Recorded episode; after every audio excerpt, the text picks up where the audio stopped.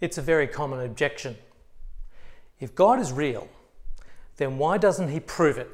Why doesn't God do something to show us that He is real and needs to be taken seriously? You've probably heard that said. Maybe you've said it yourself.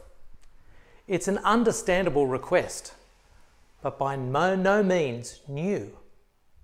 In Mark's record of Jesus' life and teaching, he records Jesus publicly performing all sorts of amazing deeds that accompany Jesus' teaching.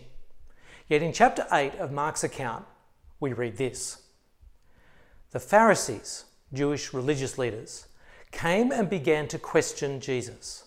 To test him, they asked him for a sign from heaven. Despite all that Jesus had done, feeding large crowds, healing multitudes of the sick, dramatically expelling unclean spiritual forces, still the Pharisees say, Give us a sign. They want a miracle on demand. And it's not unusual. It persists right through Jesus' ministry. In Mark chapter 15, when Jesus is hanging on the cross, dying, Mark records that the teachers of the law and the chief priests mock Jesus, saying, Let this Christ, the King of the Jews, come down now from the cross, that we may see and believe. They're still asking for a miracle on demand. Well, they don't get one then, and they don't get one here in Mark 8 either.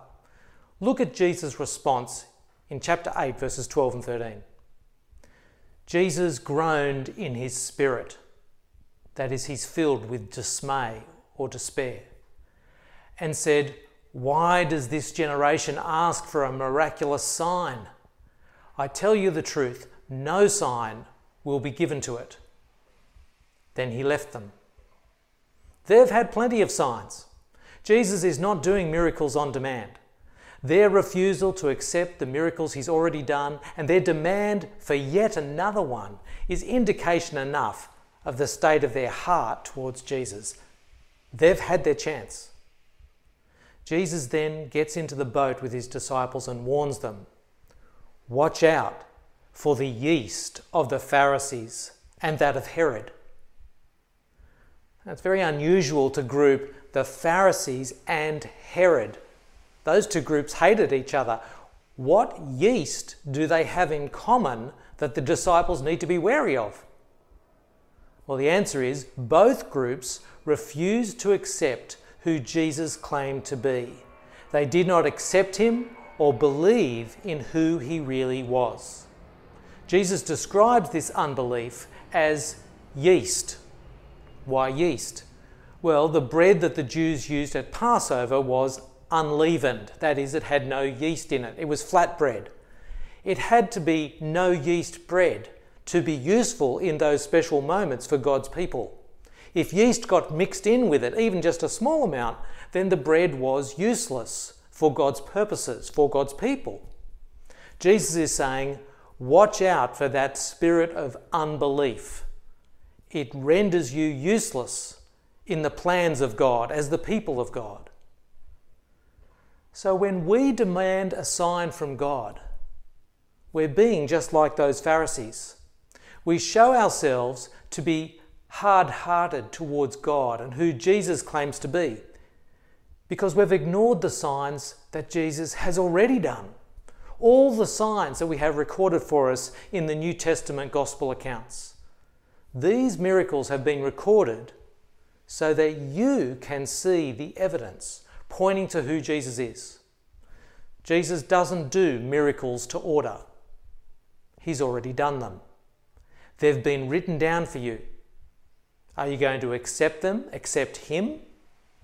Or will you fall prey to the same yeast of unbelief that excluded the Pharisees and Herod from God's plans and God's people? So Jesus is in the boat on the lake with the disciples. And Jesus and us as readers, we're hoping that the disciples are going to do much better than the Pharisees and Herod, that they will heed Jesus' warning to be careful and watch out for that yeast of unbelief when it comes to Jesus. But even in their response to Jesus' warning, it's apparent that the disciples don't get it. they don't understand what Jesus is saying.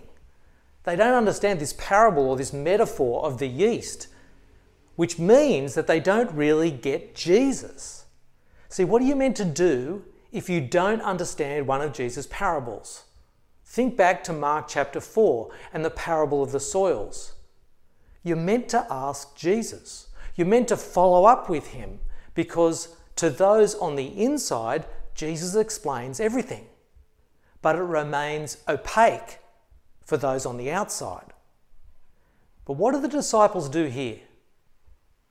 Well, chapter 8, verse 16. They discuss it with one another. And consequently, they don't understand Jesus' metaphor. They think Jesus is saying, You should have brought more bread with you guys in the boat.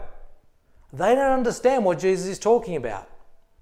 And that reflects that they actually don't understand who Jesus really is, which is where Jesus drives the conversation. He says to them, When I fed the 5,000 with just a few loaves and fish, how many basketfuls of leftovers did you guys pick up? 12.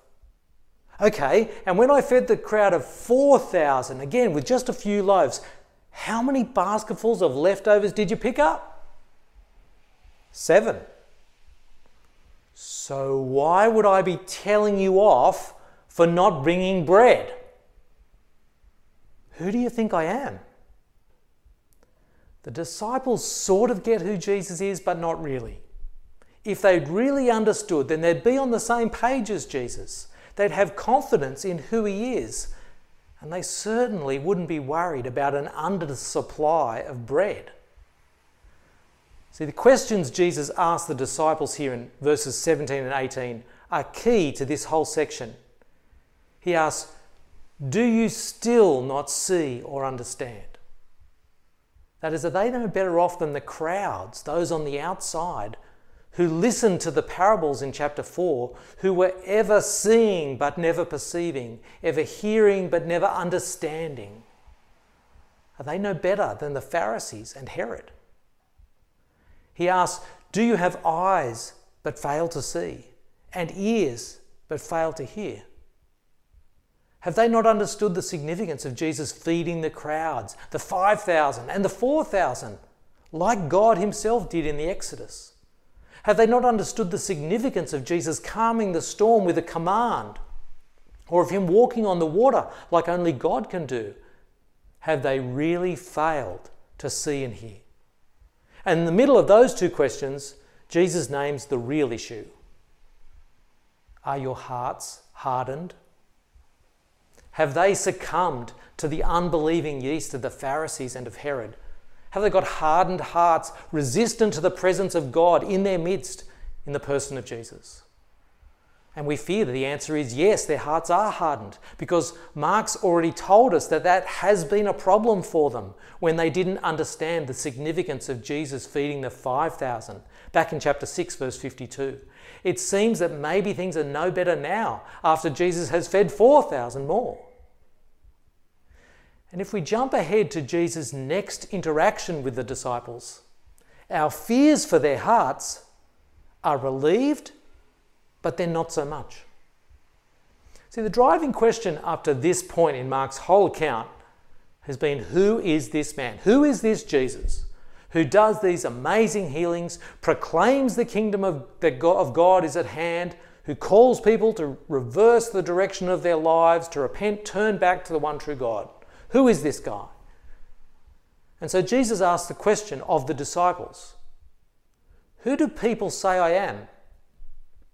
They report the standard list of theories John the Baptist back from the dead, Elijah, the Old Testament prophet, returned, or one of the prophets, like in the Old Testament days. There's nothing new here. Mark has already reported back in chapter 6, verses 14 to 15, that those were the competing circulating theories at the time. But then Jesus presses the disciples. They've been with him the whole time. They've been eyewitnesses to all of Jesus' ministry. But what about you? Jesus asked. Who do you say I am? Do they see and understand or not? Have they got it? Have they got him? And Jesus speaks up. You are the Christ. Whoa! Streamers and party poppers. Peter, speaking for the disciples, he has got it.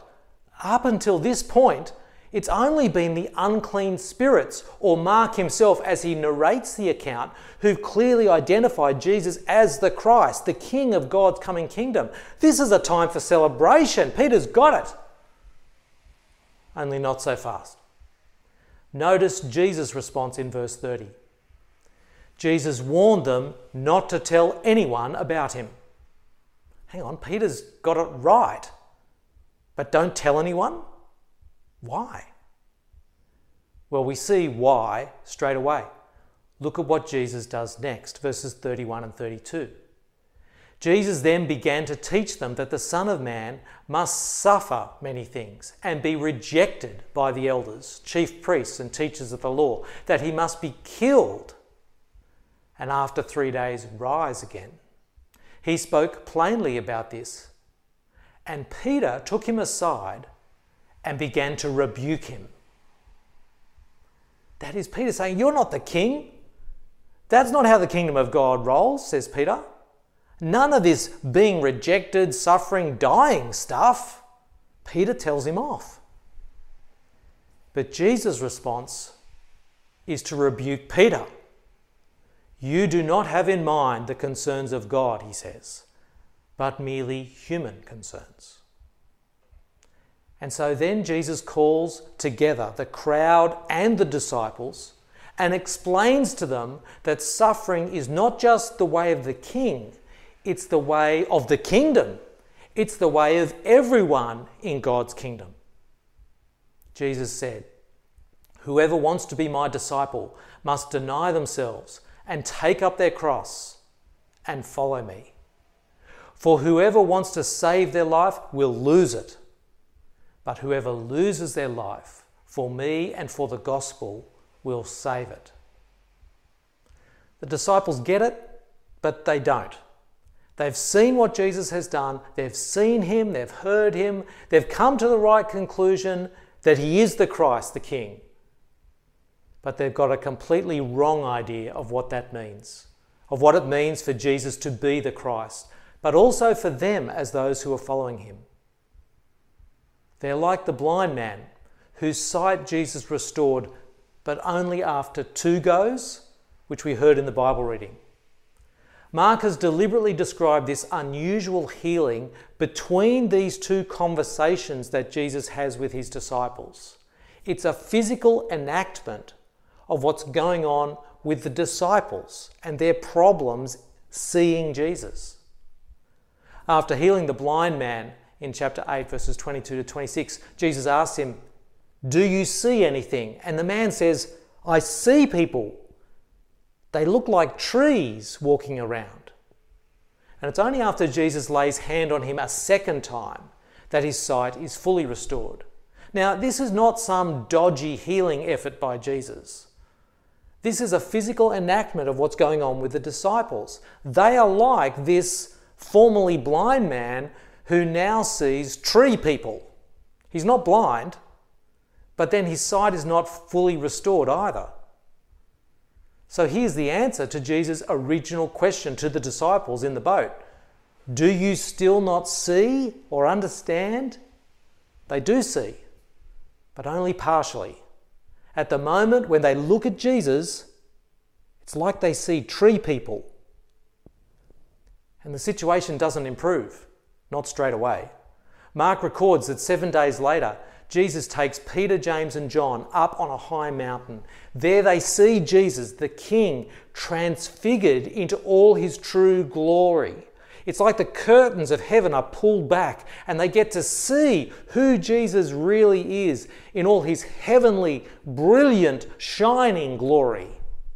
And if that isn't clear enough for them, they hear God the Father's voice from heaven saying, this is my son, whom I love. Listen to him. And yet they still don't really understand. Peter doesn't know what to do, and he says some crazy stuff about building tents for Jesus and Moses and Elijah on the mountain. And as they walk down the mountain, the three disciples are discussing amongst themselves what Jesus might possibly mean with this talk of rising from the dead. They still don't get it, they still don't really get him. They're still looking at Jesus and seeing tree people. It won't be until they see Jesus resurrected from the grave that they will finally put all the pieces together and understand. So, what does this mean for you and me? I can't help wondering if we all fail to see Jesus properly. Jesus is the glorious, suffering King. Is that how you see him? See, I wonder if we've really embraced the reality that Jesus is the suffering King and that suffering is not just his way, but our way too, if we're to follow him.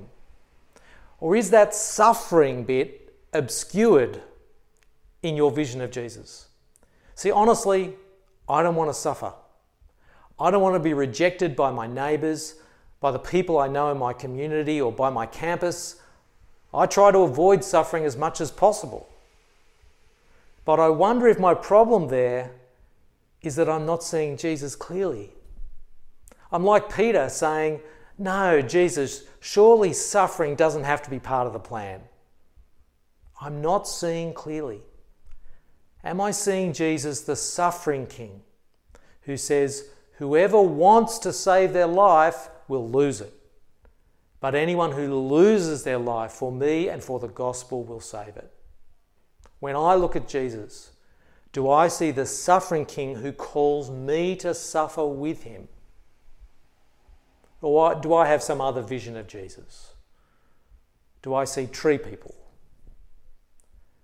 But Jesus is also the glorious King. When I think about Jesus being revealed on the mountain in all his transfigured glory, I wonder again whether I really see Jesus clearly. Is this glorious human being, the Jesus I think I understand? Or is the Jesus of my vision, the Jesus of my faith, too domesticated, too bland, too like me, frankly, rather than the glorious Son of Man revealed on that mountain? Am I really seeing Jesus clearly? Or again, like the disciples, do I look at Jesus and see tree people? When I treat obedience to Jesus half heartedly, or just have Jesus as an accessory to my life rather than the glorious King at the very center, that's when I've not really seen him in his glory or understood who he is. When you look at Jesus, who do you see? Because I'll tell you who he is the glorious suffering Christ King who calls each of us to repent, believe, and follow him. Who do you think he is?